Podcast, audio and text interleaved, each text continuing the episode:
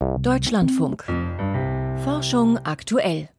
Ein Eisbär inmitten einer grünbraunen Landschaft. Statt Robben zu jagen, sucht er nach kleinen Beeren, rupft Gräser und nagt sogar an einem herumliegenden Elchgeweih. Es ist Videomaterial von Forschern aus den USA und Kanada, auf dem das zu sehen ist. Sie haben Eisbären mit Kameras ausgestattet, um zu schauen, können die Bären in der zunehmend eisfreien Zeit auch auf solche Weise überleben. Auf die Ergebnisse schauen wir gleich hier in Forschung aktuell mit mir, Katrin Kühn. Zuerst aber geht es um ein Unglück vor fünf Jahren in Brasilien und inwiefern sich so etwas auch woanders womöglich wiederholen könnte. Es ist der Staudammbruch von Brumadinho am 25. Januar 2019, als sich innerhalb von Minuten eine giftige Brühe in das Flusstal in der Nähe des Ortes ergoss. Giftiger Abraum aus einem Eisenbergwerk, bis zu dem Tag zurückgehalten eben von dem Staudamm. 272 Menschen kamen ums Leben. Das Ökosystem an dem Fluss ausgelöscht. Wie konnte das passieren? Dazu hat jetzt ein Team von Geotechnikern der ETH Zürich eine unabhängige Analyse vorgelegt und Karl Urban hat mit ihnen gesprochen. Es sind dramatische Rettungsarbeiten, eine verzweifelte Suche nach Überlebenden. Im Januar 2019 zeigt die Tagesschau die schockierenden Bilder.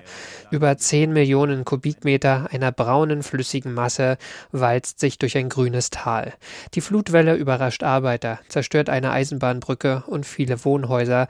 Und das, obwohl Fachleute vom TÜV Süd den Staudamm eines nahen Eisenbergwerks auf Basis üblicher Messgeräte kurz zuvor für sicher erklärt hatten, darunter Seismometer und Radargeräte. Die später vom Betreiber des Bergwerks beauftragten Gutachter und die ermittelnde brasilianische Polizei kommen hinterher nicht zu übereinstimmenden Erkenntnissen. Alexander Pusrin von der ETH Zürich ist spezialisiert auf ungewöhnliche Dammbrüche. Er legt jetzt eine auf den Daten und einem Computermodell basierende eigene Analyse vor. Uh, this is uh, a very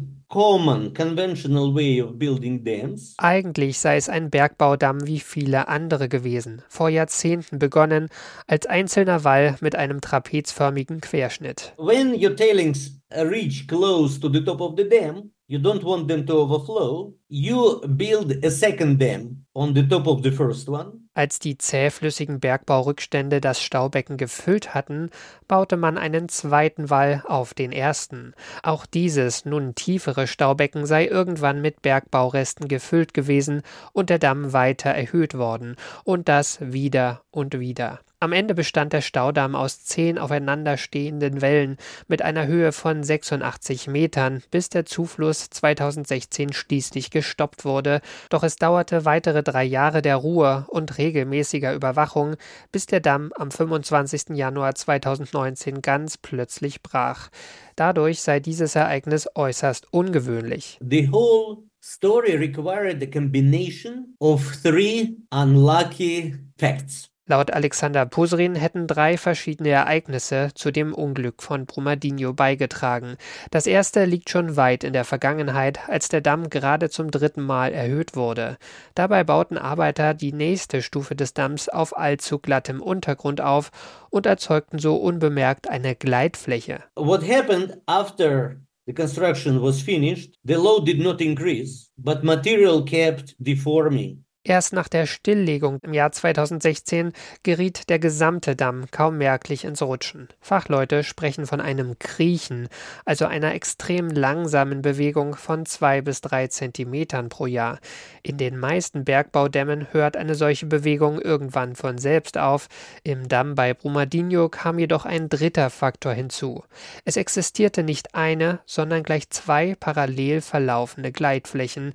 Jede einzelne dieser Flächen hätte den den Damm gehalten, doch zwischen den zwei Flächen kam es zum Durchbruch, was zur Katastrophe führte. You know, it takes seconds because it goes uh, Der Bruch breitete sich mit Schallgeschwindigkeit im unteren Viertel des Staudamms aus, durch den sich das Staubecken in kürzester Zeit fast komplett leerte. Für Alexander Pusrin ist es ein ungewöhnlicher Fall.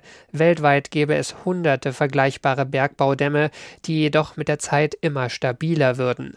Wie sich ähnliche Unglücke in Zukunft verhindern lassen, ist für den Fachmann klar. Es reiche nicht aus, nur die Bewegungen eines Damms zu vermessen.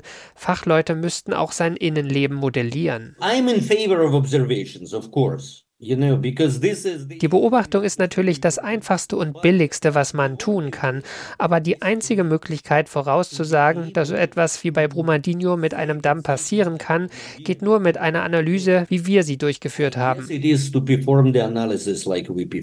Das letzte Wort über das Unglück von Brumadinho ist noch nicht gesprochen. Ob neben dem Bergbaukonzern auch die Kontrolleure vom TÜV Süd eine Teilschuld tragen, wird derzeit am Landgericht München verhandelt. Wie kam es zu dem Staudammbruch von Brumadinho? Karl Urban hat berichtet. Eisbären, sie sind auch Symbolfiguren für den Klimawandel. Majestätische Tiere, die vom Robbenfang auf dem Eis leben, es sind solche Bilder mit Eis und Schnee, die unseren Blick auf diese Tiere geprägt haben und nicht Bilder von Eisbären, die durch eine Gras- oder Buschlandschaft stromern, auf der Suche nach irgendeiner anderen Form von Essen. Genau solche Bilder, Videos aber sind Teil einer Studie aus den USA und Kanada. Sie untersucht, mit welchen Strategien Eisbären in der Arktis versuchen, die zunehmend längeren eisfreien Sommer zu überleben, wie lange sie noch überleben. Claudia Doll schaut jetzt für uns auf die Ergebnisse und auch auf andere Einblicke Einblicke, die die Biologen bekommen haben.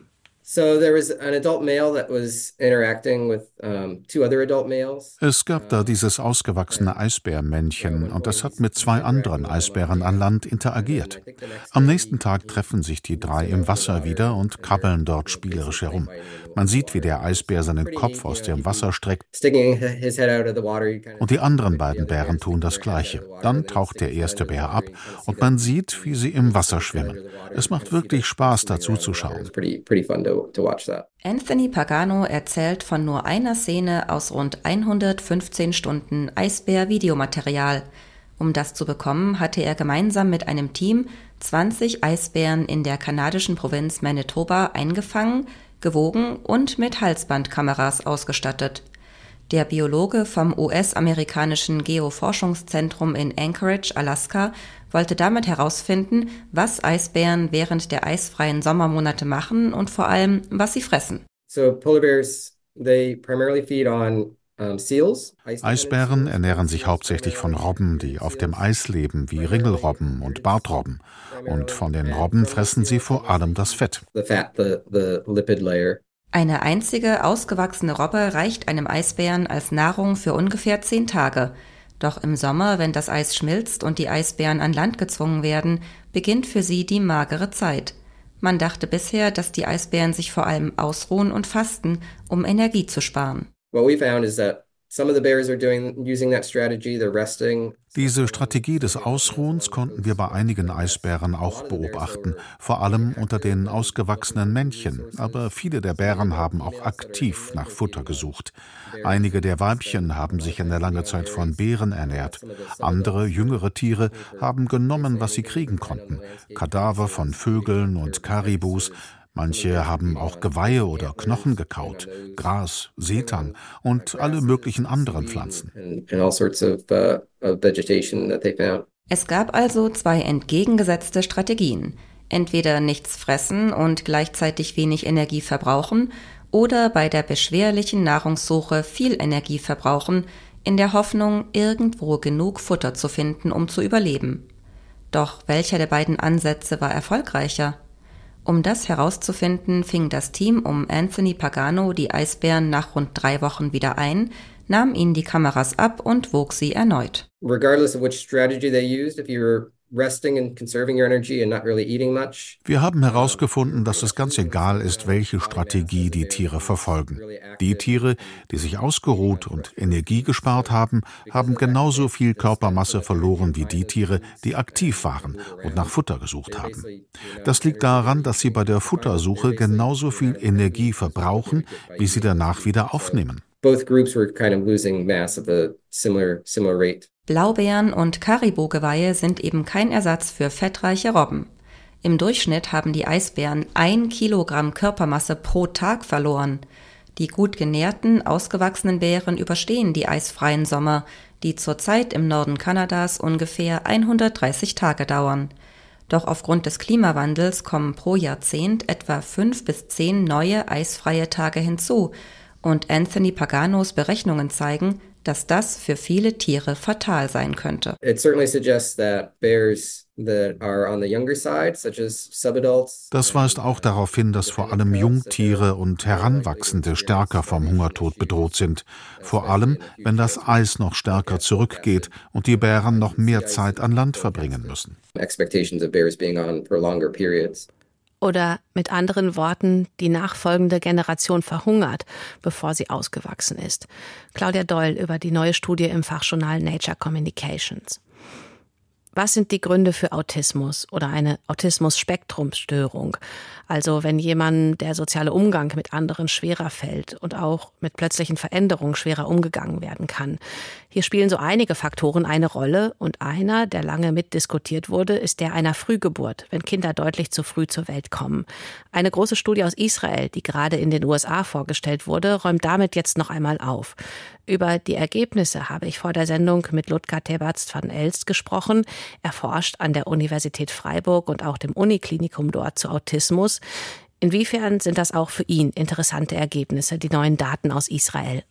Ich finde es wissenschaftlich deshalb interessant, weil auf den ersten Blick im Grunde der Eindruck entsteht, dass das bestätigt wird, was viele immer glaubten, nämlich dass Frühgeburtlichkeit ein Risikofaktor sein könnte, zwar kein großer, aber ein kleiner Risikofaktor für die spätere Autismusdiagnose. Wenn man dann aber genauer hinguckt und die Daten umfassender analysiert, dann sieht man, dass das nicht der Fall ist. Also es ist eine, äh, ein schönes Beispiel der berühmten äh, Korrelationsfalle. Also nicht alles, was korreliert, ist auch miteinander kausal verknüpft. Und dafür ist diese Studie eigentlich ein ganz schönes Beispiel. Was wurde denn da genau gemacht? Ja, es wurde eine sehr große Kohorte von Geburten angeschaut, 115.000 insgesamt und geschaut, wie früh die Kinder zur Welt kamen, sehr, sehr früh äh, vorgeburtlich, früh vorgeburtlich und dann wurden vier Zeitkategorien gebildet, also je extremer, desto früher vorgeburtlich. Und dann wurde im weiteren Verlauf geguckt, ob die Kinder dann später eine Autismusdiagnose bekommen haben oder nicht. Und auf den ersten Blick sah es so aus, als wenn in den sehr früh geborenen Kindern tatsächlich die Autismushäufigkeit, Prävalenz nennt man das in der Medizin, höher ist und bei den normgeborenen Kindern geringer. Und wenn man dann eben genauer korrelierte für andere Risikofaktoren eines Autismus, die gut bekannt sind, wie etwa Alter vor allen Dingen des Vaters, dann äh, Geschlecht ist ein ganz wichtiger Einflussfaktor, dann wurde festgestellt, dass diese Korrelation verschwunden war.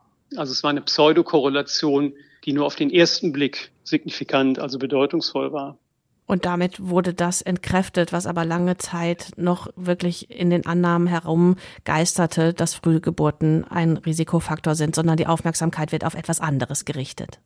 Genau, es war im Grunde eine Fehlbeobachtung. Ne? Also die, die vordergründige Beobachtung ist zwar richtig, aber die Deutung ist falsch. Ne? Also das ist äh, das typische Problem mit Korrelationen. Man darf sie einfach nicht zu schnell kausal interpretieren.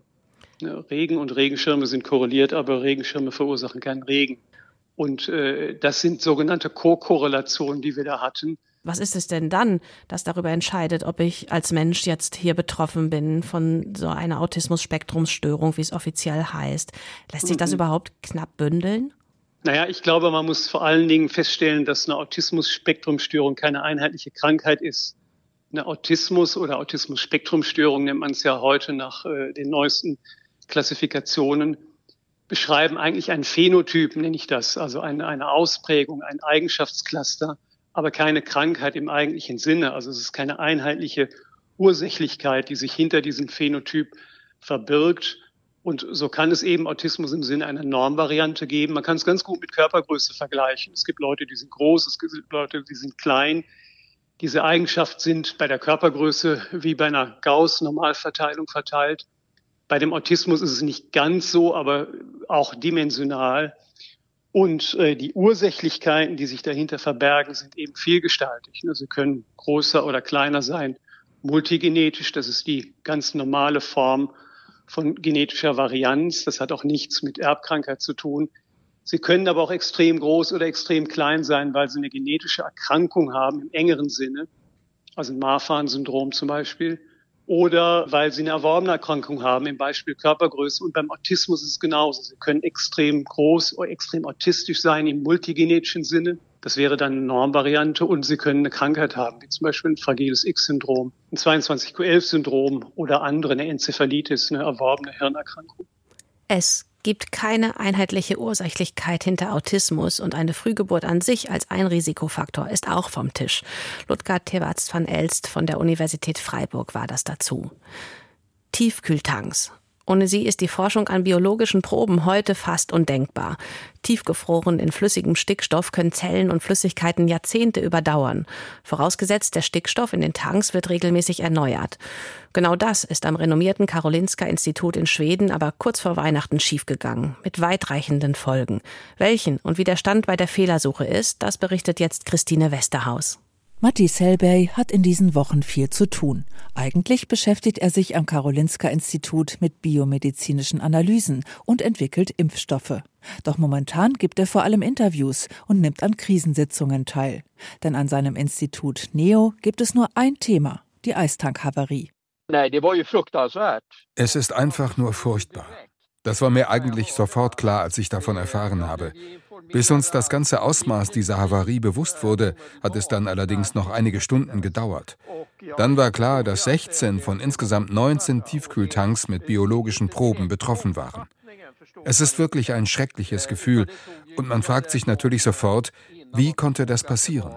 Det var en fruktansvärd känsla och man tänker direkt, hur har det här kunnat hända?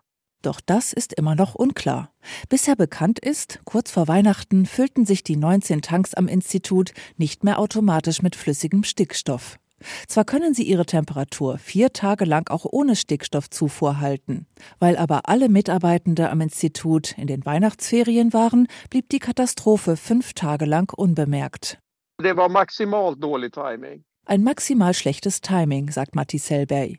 Schnell kam der Verdacht auf, ob jemand die Tanks manipuliert haben könnte. Auch deshalb ist die Polizei eingeschaltet. Probleme mit den Eistanks hatte es aber schon vorher gegeben. Ein Fehler im System führte dazu, dass einzelne Mitarbeitende bis zu 40 Mails pro Tag mit Warnhinweisen bekamen, allesamt Fehlalarme. Als während der Feiertage dann echte Warnnachrichten rausgingen, reagierte niemand darauf. Und das führte dazu, dass Zehntausende Proben auf Zimmertemperatur auftauten und damit vermutlich unwiderruflich zerstört sind. Vor allem biologisches Material und Zelllinien von Patienten, das seit 30 Jahren für die Forschung an Blutkrebs gesammelt wird. Der finanzielle Schaden umgerechnet knapp 50 Millionen Euro. Der Verlust für die Forschung sei unermesslich, sagt Matti Selberg. Wir haben viel an diesen Proben geforscht und sie haben uns zu bahnbrechenden Entdeckungen verholfen. Zu versuchen, ihren Wert in Kronen und Öre zu beziffern, ist im Prinzip unmöglich. Denn es wurde viel Forschungszeit, Projektgelder und alles Mögliche in sie investiert. Mithilfe der Zellproben in ihrer Biobank haben die Forschenden unter anderem bessere Behandlungsmöglichkeiten bei Blutkrebs entdeckt. Welchen Therapien und wissenschaftlichen Durchbrüchen nun Steine in den Weg gelegt wurden, ist aber noch unklar. Die Inventur der betroffenen Proben läuft noch. Viele Mitarbeitende werden ihre Forschungsfragen jetzt ändern und mehr Zeit einplanen müssen. Ganze Forscherkarrieren habe die Havarie aber nicht zerstört. Ich glaube das nicht, denn wir Forscher sind sehr erfinderisch. Es wird sicher schwieriger werden, bestimmte Fragen zu beantworten, und es wird Verzögerungen geben, aber wir werden jetzt verstärkt mit anderen Arbeitsgruppen zusammenarbeiten und anderes Material finden. Und vielleicht kann man einen Teil der Proben trotzdem nutzen. Und man kann delvis använda det material som finns. Damit sich eine solche Katastrophe aber auf keinen Fall wiederholt, wird die Temperatur der Eisschränke jetzt zweimal täglich von Mitarbeitern des Instituts kontrolliert. Christine Westerhaus über die Tiefkühltankhavarie am Karolinska Institut in Stockholm. Und damit Zeit für die Wissenschaftsmeldung. Lucian Haas ist dafür jetzt mit hier im Studio. Eine KI sagt voraus, wie unfallträchtig Straßen sind. Und zwar anhand typischer Merkmale der Straßen, wie der Beschilderung oder dem Straßenzustand. Ein Forscherteam der University of Massachusetts Amherst hat eine künstliche Intelligenz mit den entsprechenden Daten von 15.000 Straßenkilometern und den dort registrierten Unfällen trainiert. Die Daten stammen von der Firma Ignatia Odos, die Autobahnen und viele andere Straßenbauprojekte in Griechenland betreibt. Die KI-gestützten Analysen zeigen, dass es einige wenige Faktoren sind, die das Unfallrisiko am stärksten erhöhen, plötzliche Geschwindigkeitsbegrenzungen, fehlende Markierungen und große Risse in der Fahrbahn. Auf dieser Basis kann die KI nun generell vorhersagen, wie unfallträchtig Straßen sind. Es gibt viel mehr Korallenarten als bisher angenommen. Das berichten Meeresforscher aus den USA in der Fachzeitschrift Nature Ecology and Evolution. Sie haben an Dutzenden von Standorten in der Karibik und bei der westpazifischen Insel Palau die Artenzusammensetzung der Korallen in den dortigen Riffen bestimmt. Dabei stießen sie in 24 Fällen auf Korallen, die sich äußerlich sehr ähneln und deshalb als eine Art eingestuft würden. Genetische Analysen ergaben jedoch so deutliche Unterschiede, dass man sie als getrennte Arten betrachten muss. Einige dieser sogenannten kryptischen Korallenlinien könnten die Fähigkeit besitzen, auch höhere Wassertemperaturen zu ertragen und damit besser mit den Folgen des Klimawandels zurechtzukommen. Akupunktur senkt das Herzinfarktrisiko bei rheumatoider Arthritis. Das zeigt eine Studie mit Daten von mehr als 20.000 an Rheuma erkrankten Personen. Sie wurde in der medizinischen Fachzeitschrift BMJ Open veröffentlicht. Die häufigste Todesursache bei Menschen mit rheumatoider Arthritis sind Herz-Kreislauf-Erkrankungen. Sie haben ein höheres Herzinfarktrisiko als der Durchschnitt der Bevölkerung. Im Rahmen der Studie erhielt die Hälfte der untersuchten Patientinnen und Patienten über mehrere Jahre eine Akupunkturbehandlung, um Schmerzen zu lindern. Langfristig zeigte sich ein weiterer positiver Nebeneffekt. In der Akupunkturgruppe traten deutlich weniger Herzinfarkte auf. Das Risiko sank um 43 Prozent. Die Forschenden vermuten, dass Akupunktur die Menge an entzündungsfördernden Proteinen im Körper reduzieren kann, die mit Herz-Kreislauf-Erkrankungen in Verbindung gebracht werden. Auch Menschenaffen können Humor haben. Schon Kleinkinder necken Erwachsene manchmal in spielerischer Weise. Ein ähnliches Verhalten hat ein deutsch-amerikanisches Forschungsteam bei Menschenaffen beobachtet. Vor allem junge Tiere zeigen gegenüber älteren Artgenossen häufiger ein provokatives und zugleich spielerisches Verhalten. Diese Neckereien sind einseitig und sollen offenbar Aufmerksamkeit erregen. Spielerisches Necken erfordert ähnliche kognitive Fähigkeiten wie Humor. Die Anlagen dafür könnten sich schon vor rund 13 Millionen Jahren in der Abstimmungslinie von Menschen und Menschenaffen entwickelt haben, schreiben die Forschenden im Fachmagazin Proceedings of the Royal Society B. Rote Netze reduzieren den Insektenbefall im Gemüseanbau.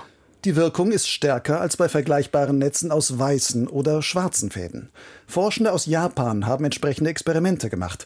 Sie spannten verschiedene Netztypen über Frühlingszwiebelkulturen auf. Die Netze unterschieden sich zum einen in der Farbe, zum anderen auch in der Maschengröße.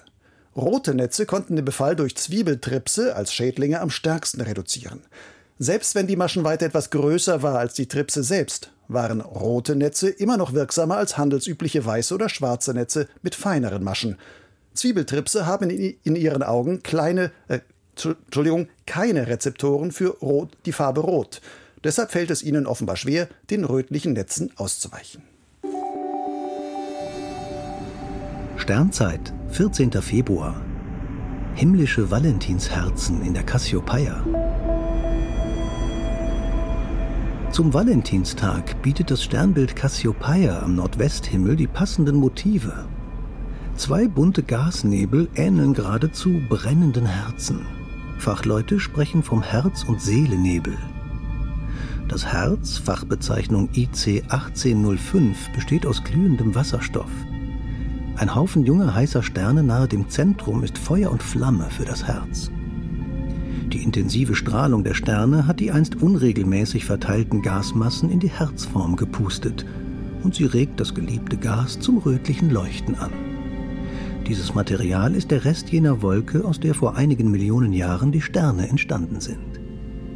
Der Seelenebel, IC 1898, sieht recht bizarr aus. Dort sind bereits einige kleine Sternhaufen entstanden. Etliche dunkle Gas- und Staubwolken sind der intensiven Strahlung der jungen Sterne ausgesetzt und dürften bald zu Sternen verklumpen. Womöglich haben die Sonne und ihre Planeten, also auch unsere Erde, einst in einer ähnlichen Gaswolke ihren Anfang genommen. Ein Teil des Nebels hat eine sehr deutliche Herzform. Mit den daran angrenzenden Gasmassen erinnert das gesamte Gebilde eher an einen Magen, durch den bekanntlich die Liebe geht. Woher der Name Seelennebel kommt, ist nicht ganz klar. Himmlisches Doppelherz träfe es besser. Beide Nebel haben wirklich ein großes Herz. Ihr Durchmesser beträgt jeweils rund 100 Lichtjahre. Das Licht dieser Herzen ist sehr treu rund 7000 Jahre lang unterwegs, um uns zu erfreuen. Und das nicht nur am Valentinstag. Das war es für heute von Forschung aktuell. Ich bin Katrin Kühn und sage Danke für Ihre Zeit.